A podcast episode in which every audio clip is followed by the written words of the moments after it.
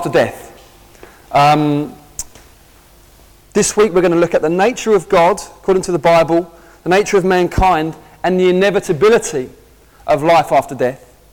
The following week we're going to look at heaven, and the week after that, hell.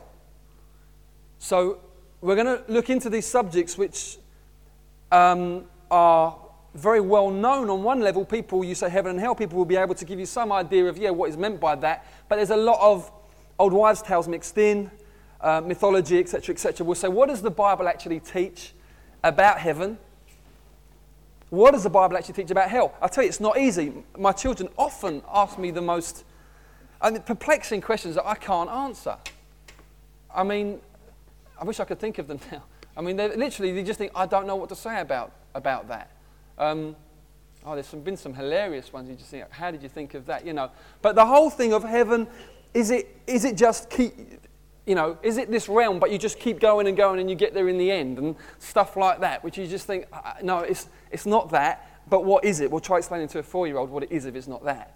It's not easy. So we're going to look at the language that the Bible uses and, and really, I guess, with a, with a view to it becoming, the whole concept becoming something which isn't just kind of out there and kind of, you know, uh, ungraspable, but which is concrete and helpful and actually very motivating on two levels motivating for the Christian in terms of having a real solid grasp of what is to come and a sense of um, excitement and um, hope that, that, that motivates, hope that purifies, hope that helps us to come through trials and difficult times and how we respond to that. And also for those of you that wouldn't describe yourselves as Christians, you're not quite sure where you're at. You may have some interest in Christianity, but you wouldn't say, I'm definitely a Christian. Just to help to introduce you, look, this is what the Bible teaches and this isn't what the Bible teaches. Just so you know really what, what, what the Bible is saying and help you to res- make a response to Christ out of that. Now, in the 1980s, a lot of people in the UK would have scoffed at the idea of life after death. And literally, a lot of people would have laughed and said, Don't be ridiculous, we've grown out of that. Now, why is that? That's because in the 80s, we were basically a modern society, and really what, what reigned in people's minds was the rational um, and, and, and the, the natural sciences in terms of if I can see it or hear it, then fine, that's, I'm going to believe it. Anything beyond that was seen as a bit silly and a bit naive. 20 years on, many, many people in the UK now believe in life after death. That's because we're now a postmodern society, and people are very interested in spiritual reality, spiritual experience, and many, many people describe themselves as spiritual. Now, what that means can mean all kinds of things, but many people describe themselves now as spiritual. People very close to me, I have conversations, I say, well, I'm a spiritual kind of person. I'm not a Christian like you are, Steph, but I am a spiritual kind of person. And another person can say, and it can mean something very different, but that's, that's the language that people are using these days. And people tend in our society to increasingly align themselves more with Buddhism or Eastern mysticism rather than historical Christianity. They tend to find that more appealing, they tend to find that um, perhaps uh, more credible. And so they go along that way. So reincarnation has kind of replaced, if you like, heaven and hell in terms of a popular understanding of the afterlife or life after death. Or if not reincarnation, then being caught up in the universal consciousness, whatever that might be. So that's more the idea that is popular um, these days. However, at the same time as this move, this huge shift towards spirituality, it's worth noting something, and it's this there's a, been a huge increase in lawlessness, increase in violent crime, increase in teenage suicide, increase in divorce, increase in binge drinking, increase in obesity. Our prisons are overwhelmingly full. Um, parts of our inner cities are becoming no go areas. There's the threat of terrorism, there's the fear of gangs, and our society's role models seem to spend most of their time either taking crack or getting into street fights. And so, for all of our spirituality, we're not actually progressing morally, ethically as a society, and the politicians are pulling their hair out. And I think I've been obviously reflecting on the mayoral election last few days and just thinking that whole thing through and thinking, wow, I'm, i mean, I'm not, a, I'm not a strongly political person, but I've been just thinking about it and thinking, I, I was genuinely surprised that Boris won. I was just surprised. I'm not saying I didn't, didn't or did want him to, but I was surprised that he won. And I started to think through what was it that swung it for him? And I, I think it was his stance on crime, that he spoke a lot about the whole thing of dealing with petty crime. Because for a lot of people, that's becoming the big deal in London. I don't want to go out.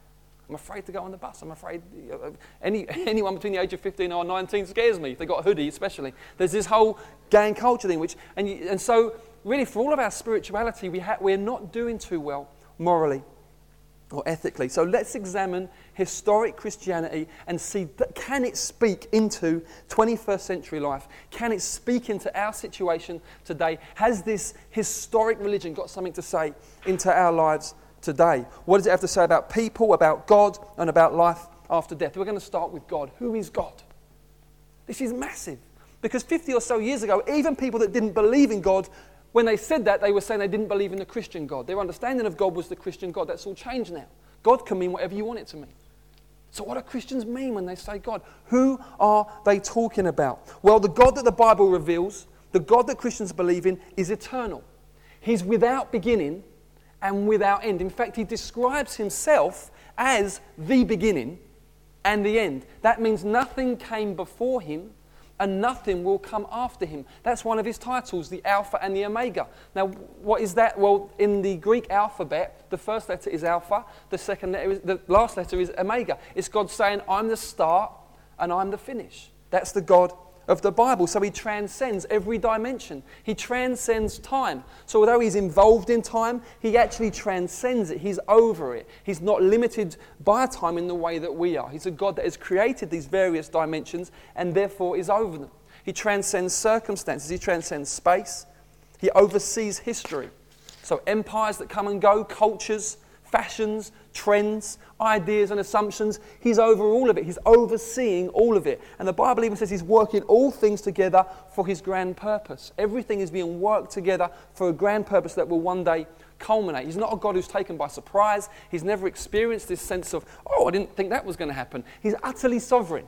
He's completely over it. He stands astride it. Because he's the beginning and the end and not limited by time, he knows how it's going to end. In fact, his, how it's going to end is how he has ordained it's going to end. His sovereignty is un- unrivaled in that sense.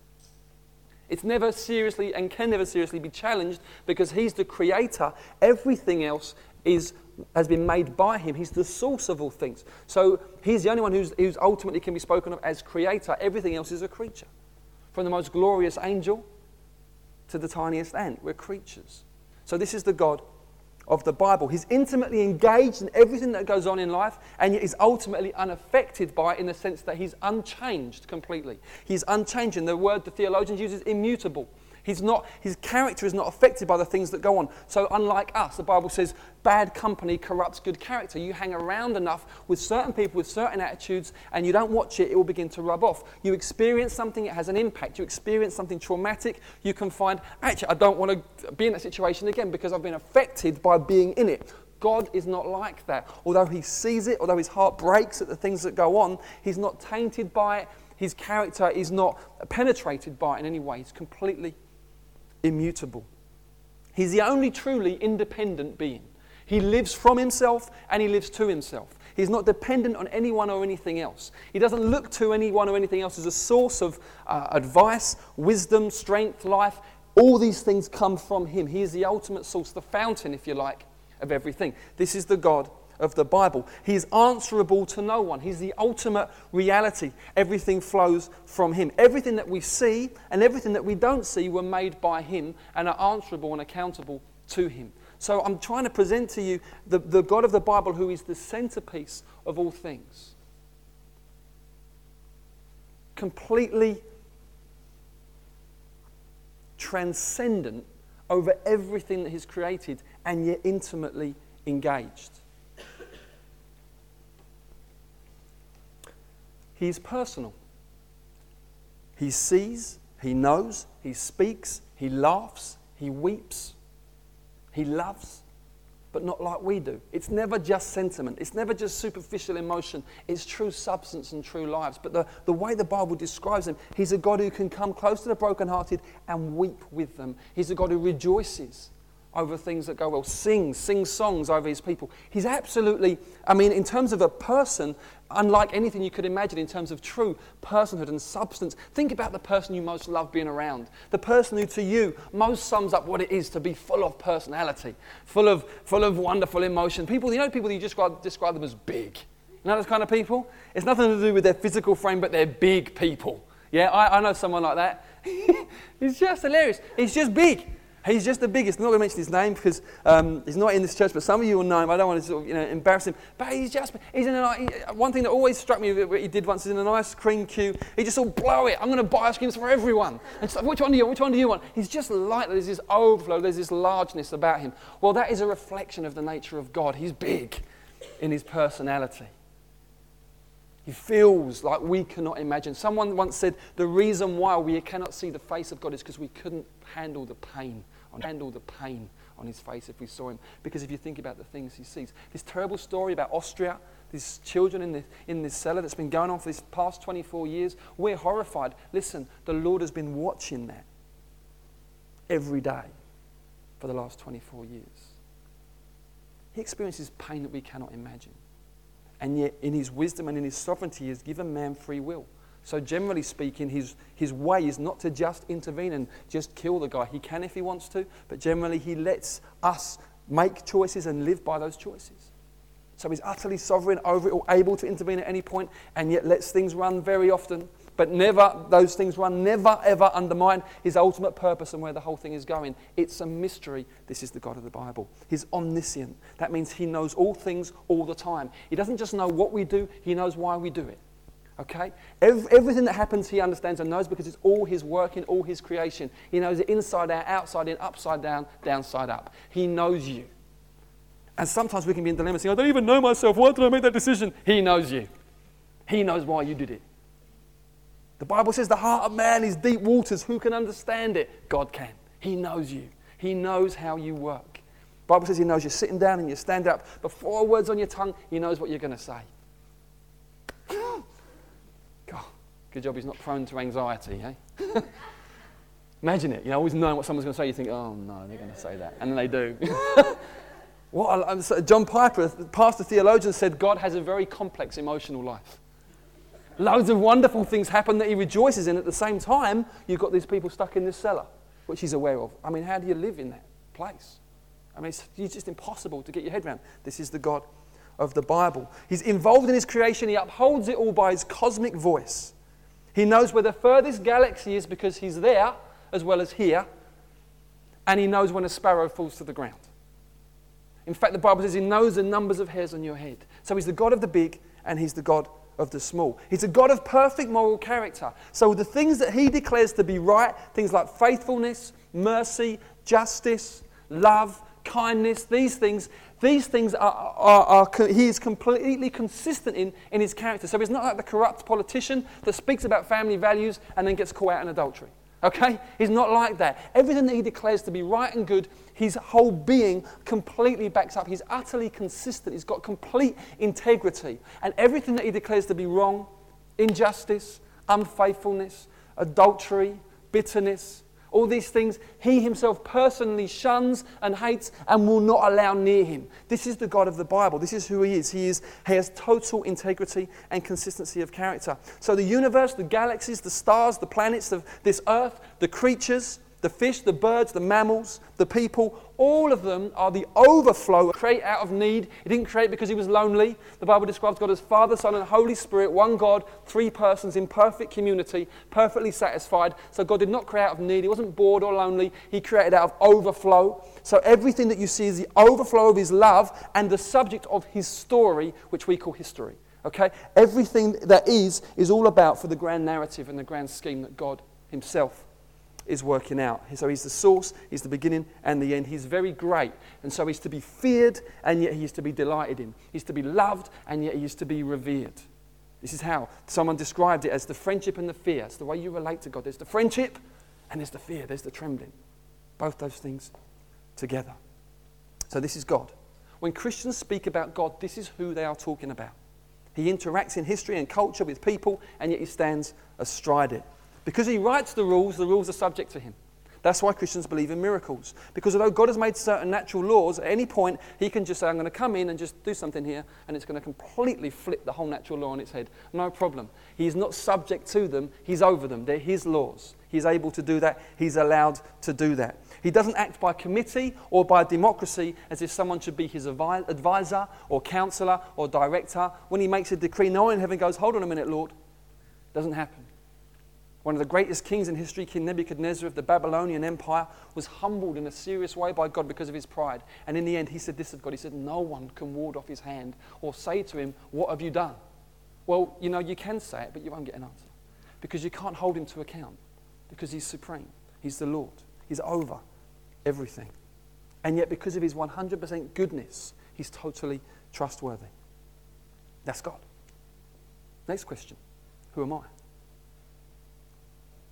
What is a biblical anthropology? What is mankind according to the Bible? It's very important you get this. Very, very important. When you look in the mirror, what do you see? What is it that is looking back at you? What are you? Who are you? Is there any answers to these things? Because the, a, a lot of the current thought would say, well, you're just, it's genuinely, they would say this, it's random. It's just what happened accidentally, and we are the latest in the line of the evolutionary scale. This is where it's at, um, and there's no meaning or purpose behind it in that sense. It's just, it's a chemical thing. It's amazing. There may be no other planet like it in the universe, but it's, it's, it's a random thing ultimately. You can't genuinely say, why am I here, and expect an answer. That's foolish. That's naive. You can't do that. Well, the Bible says something very, very different. It says that we are made, we were created in His image, that there was a particular point in God's creative process where He says, Now let us make man in our image.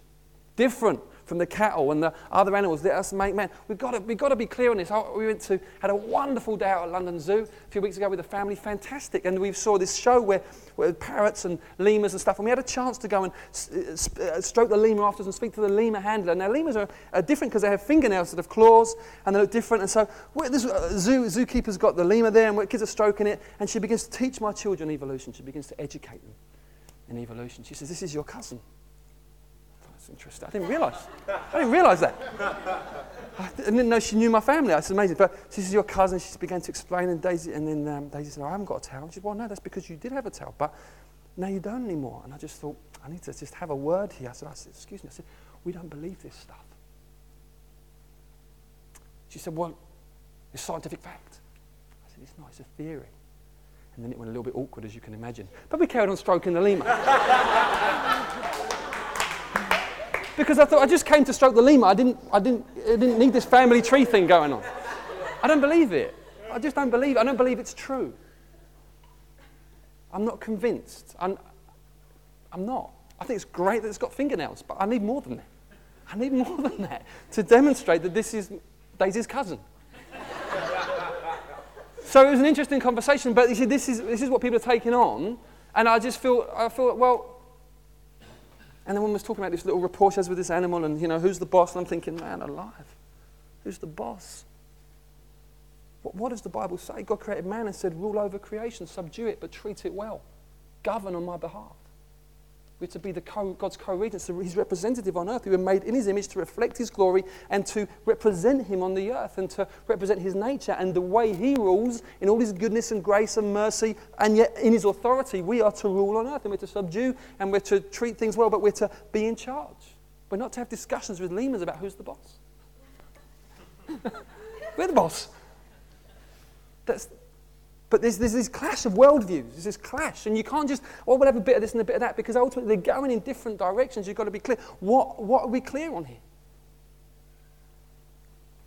We're the crowning glory of God's creation. That means we have inherent dignity, inherent worth, inherent value. We are the crowning glory of God's creation. I don't, on one level, whatever you've been through, however people have treated you, whatever terrible things have happened, listen, let, let, I want you to know, to know this. You are not an accident. You were created by God. You are dearly loved by Him. You are to reflect His glory on the earth. He loves you. You're not an accident. We were made for eternity. In fact, Ecclesiastes, which is an obscure book in the Bible, wisdom literature, says this He has put eternity in our hearts. He has put eternity in our hearts. Now, you see this at funerals. You see it when someone dies, and yet we, we knew they were going to die, even if it wasn't tragic or early, but we knew they were going to die, but they die. And there's this sense of loss, this sense of this isn't right. We're weeping and crying, and we, we, we become very illogical around death. Have you noticed that? Have you noticed that? We know we're going to die. We know it's going to happen. It's inevitable. It's the only thing that's true of everyone. And yet when it happens, we fall apart. Something in us says, no, This isn't what it's made for. I want to tell you today, according to the Bible, death is unnatural. We were not made to die. It, it, it, in fact, in fact you know, if you look at the way we live, it, ex, it explains it. We, very many of us, of us, have a fear of death. In fact, the Bible describes it as a lifelong slavery to the fear of death. You see it in the fear of aging. You know the new the wrinkle creams. Did you hear about, did you hear about the wrinkle cream um, scientific thing? The, the scientists thought, right, these anti-wrinkle creams, we're going to check whether they actually work or not. And they did these huge tests. Anyway, it turns out one of them does. Turns out one of them actually works. It's the Boots one. It's not even Estee Lauder on the, it's Boots. And so they published their uh, results, and you can imagine the next day in Boots, it was crazy.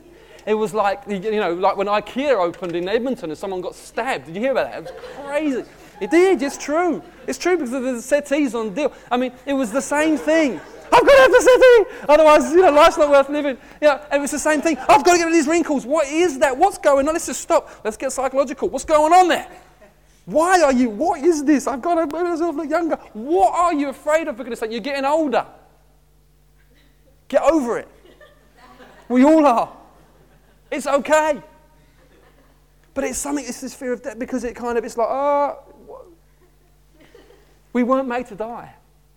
Look at the way we fight against life threatening diseases with vigor and energy, as we should. I'm not, I'm not condemning any of these things, especially, I mean, the fight against cancer and other diseases commendable. But why?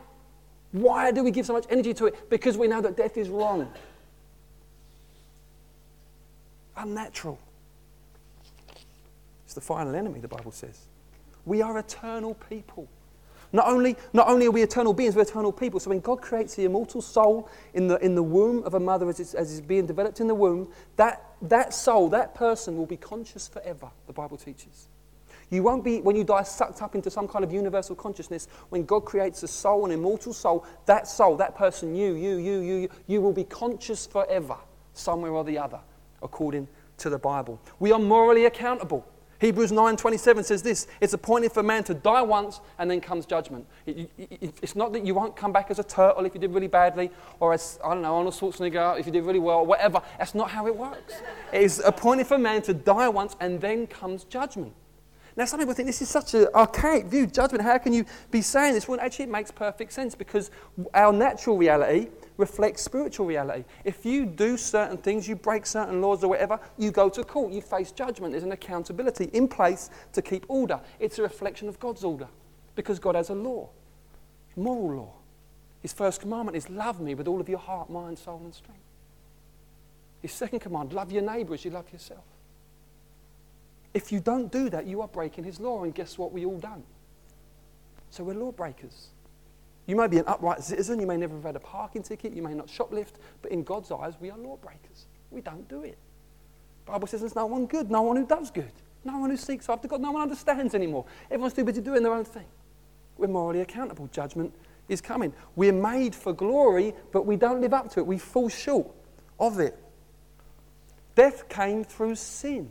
That's why death's in the world. Listen to what happened. God says to Adam, From any tree you may eat, but not from the fruit of the tree of the knowledge of good and evil. In the day you eat of it, you will surely die.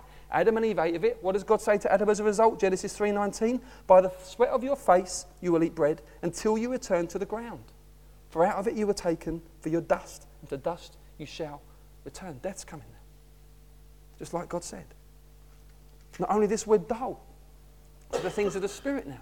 Because we've fallen in Adam, we're not what we were, we're dull, we don't get God. We, when we try and find God, we're kind of like misty, looking around, oh, I believe in some. You hear people say, I believe in some kind of being. I, I think something's out there, there's some greater thing, but there's no clarity. Why? Because our spiritual faculty has been dulled. Here's what it says in Ecclesiastes He's put eternity in their hearts, yet so that we cannot find out what God has done from the beginning and the end. We've got lots of speculation, lots of ideas, but we're dull to what God has done. We're depraved, we're ruined, we're under His wrath the Bible says. We are under his righteous wrath. Jesus said, Whoever has the Son, meaning himself, has everlasting life. Whoever does not have the Son does not have life, but is under the wrath of God. We need to come to terms with these things. This is what the Bible is teaching that God is deeply offended by our sinfulness, deeply offended by the way we break his laws, deeply offended by our bragging that he doesn't exist or we know best. It, it, it, it doesn't affect his character, as I said earlier, but it affects him. It touches his heart. He thinks, No, I made you to know me. I made you to center around me. So we're good, but we're bad. Have you ever felt like a walking contradiction? I do. His intentions, his good intentions. I get inspired. You ever heard that? I get inspired. Then I get hungry. My priorities change. You know? You ever, is that, yeah? Oh, I'm going to pray. I'm going to really pray now. Two minutes in. Well, you know, it's good to sleep as well. It's good to sleep. My body needs sleep as well. And, you know, other things, I'm going to help that person. Then they become annoying. And I don't want to help him anymore.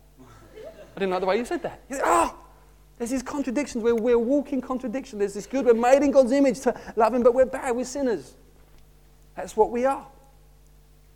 We're good, but we're bad. We're rebels more than we are victims. There's this thing in us. We just want to do our own thing. So we're like grand mansions that are now derelict and ruined. You, if you look closer, you can see the glory. You can see what was supposed to be, but it's ruined. It's, it's not what it was. There's ivy and moss and it's crumbling here and crumbling there. You think, man, it's, I can see what it was, but it's not that anymore. That's the way the Bible describes us. So why is life after death? Therefore, is life after death. Therefore, having brought God and us, why is it inevitable? Because God, being the righteous judge, is not satisfied to just let us do whatever we want and not hold us to account. Can you imagine an earthly judge doing that? Someone who's just broken loads of laws and the judge just says, Oh, don't worry about it. How, much more will God hold us to account? And so he determines to make a date when we will all be held to account. It's commonly known as Judgment Day. We're going to look at Judgment Day in detail over the next couple of weeks as we look at heaven and as we look at hell. We will look at that. But when we die, the Bible says we'll all stand before God. I'm going to read you a passage from Revelation in a minute which describes what will happen on Judgment Day. And what it does is it brings us face to face with the reality that maybe we often don't even think about. Maybe if, even if you're a Christian, you don't think about this much. So concerned with how to glorify God day to day in the here and now. We, don't, we forget, we forget what's, what's going to be on the last day. Or maybe if you're not, you wouldn't describe yourself as a Christian and you just think, I don't know, what, what's going to happen? What does the Bible say? Well, here's what the Bible says. This is strong. I'm going to warn you. I'm not dulled it down or diluted it. This is, this is, we believe that the Bible is God's revealed word, and so we don't make apology for it or kind of tuck a few things away here or there. This is what it says. It's the guy called John, one of Jesus' closest disciples. He's close to death at this stage. He's on the Isle of Patmos in exile for being a Christian. He's the only one of the original 12 that wasn't murdered, uh, martyred for his faith, but he got sent onto the Isle of Patmos as a slave, as an exile. Um, and so he's old at this stage. He's an old guy, 80 or so years of age, and he has this vision of what is to come. He has this vision of uh, the last days and judgment, and, and it's a very amazing thing. It's called the book of Revelation. You've probably heard about it in the Bible. It's where we hear about things like 666, 666 and these other things. It's all in the book of Revelation. Well, listen to what he says. He says, Then I saw a great white throne and him who was seated on it. From his presence, earth and sky fled away, and no place was found for them. And I saw the dead, great and small, standing before the throne, and books were opened. Then another book was opened, which is the book of life. And the dead were judged by what was written in the books, according to what they had done. And the sea gave up the dead who were in it. Death and Hades gave up the dead who were in them, and they were judged, each one of them, according to what they had done. Then death and Hades were thrown into the lake of fire. This is the second death, the lake of fire. And if anyone's name was not found written in the book of life, he was thrown into the lake of fire. Then I saw a new heaven and a new earth. For the first heaven and the first earth had passed away, and the sea was no more. And I saw the holy city, New Jerusalem, coming down out of heaven from God, prepared as a bride adorned for her husband. And I heard a loud voice from the throne saying, Behold, the dwelling place of God is with man. He will dwell with them, and they will be his people, and God himself will be with them as their God. He will, and death shall be no more. Neither shall there be mourning, nor crying, nor pain anymore, for the former things have passed away. And he who sat on the throne said, Behold, I am making all things new. Also, he said, Write this down, for these words are trustworthy and faithful. And ultimately, the question we must ask ourselves is this not, how does this make me feel when I hear it, but is it true? Because there are many things in life that affront our feelings and we think, oh, wasn't ready for that. And I don't know about you, but very often in different realms we can be easily offended or you think, oh, hold on a minute. But that's not ultimately the issue. The, ultimately, the issue is this Are these words trustworthy and true? What is eternity. Are we ready for eternity? Are we ready to face the great white throne? What is our confidence on that day? On our day, what will be our confidence when we stand before Jesus, as we all will, the dead, the great, and the small? When we stand before Him and we have to give an account for our lives, what is ultimately going to be our confidence? We need to know. We need to be able to answer these questions. What is your confidence before Him for eternity? Are you confident? Because self confidence in that moment, I'm pretty sure, will drain away. I'm pretty sure any sense of things we've done or achieved will suddenly become pretty low down on the list as we're face to face with this one from whose face earth and sky flee. He's so holy.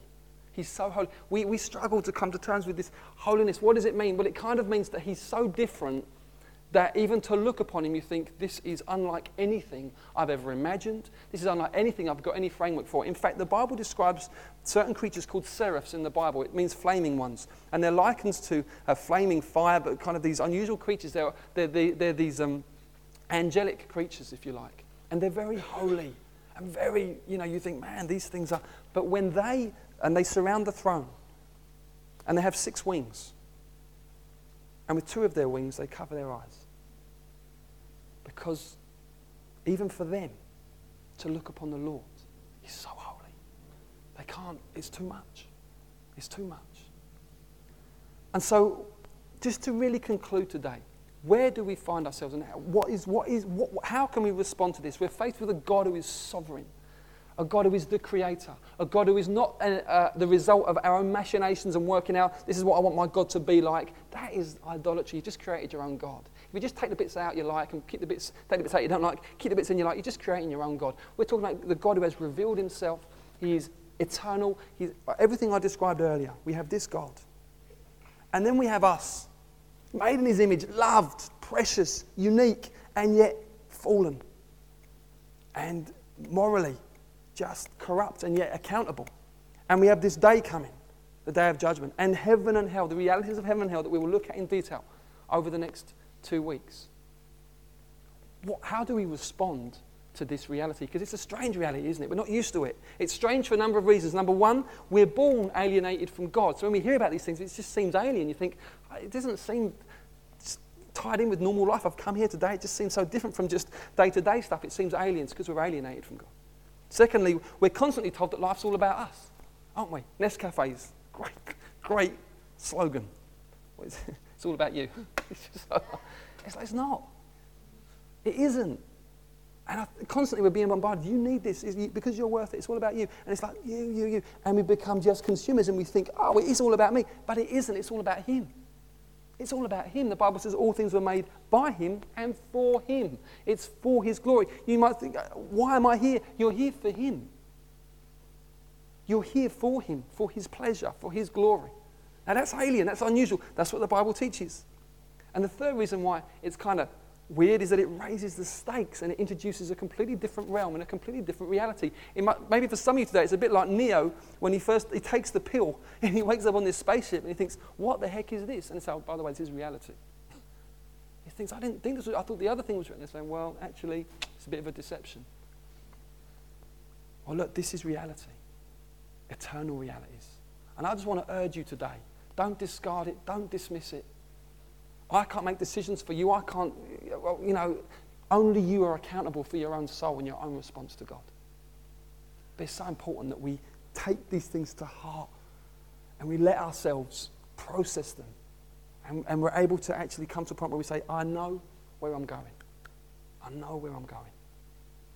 I know that when I stand before the great white throne, I'll be confident that God will receive me, not because I'm good, not because I've done well, not because I went to church, not because I read my Bible, not because I said my prayers, but because I threw myself on the mercy of Jesus Christ. You see, the Bible says that God, in His great holiness and yet His great love, made a way for us to get right with Him. He didn't just stand back and say, You're in trouble. He said, I'm going to I'm to come in. I'm going to come. He sent His only Son to live and die for us and be raised again for us so that as we cling to Jesus, we can know our sins forgiven and we can know we're right with God. And if you've never put your trust in Jesus, let me urge you, please, please do it. If you've never thrown yourself on Jesus for mercy, for grace, for forgiveness, please do it. Do not rest on your own good works, your own righteousness. When you face that throne, it will fall away. You'll think, What was I doing? Prepare yourself for that day. Let's pray.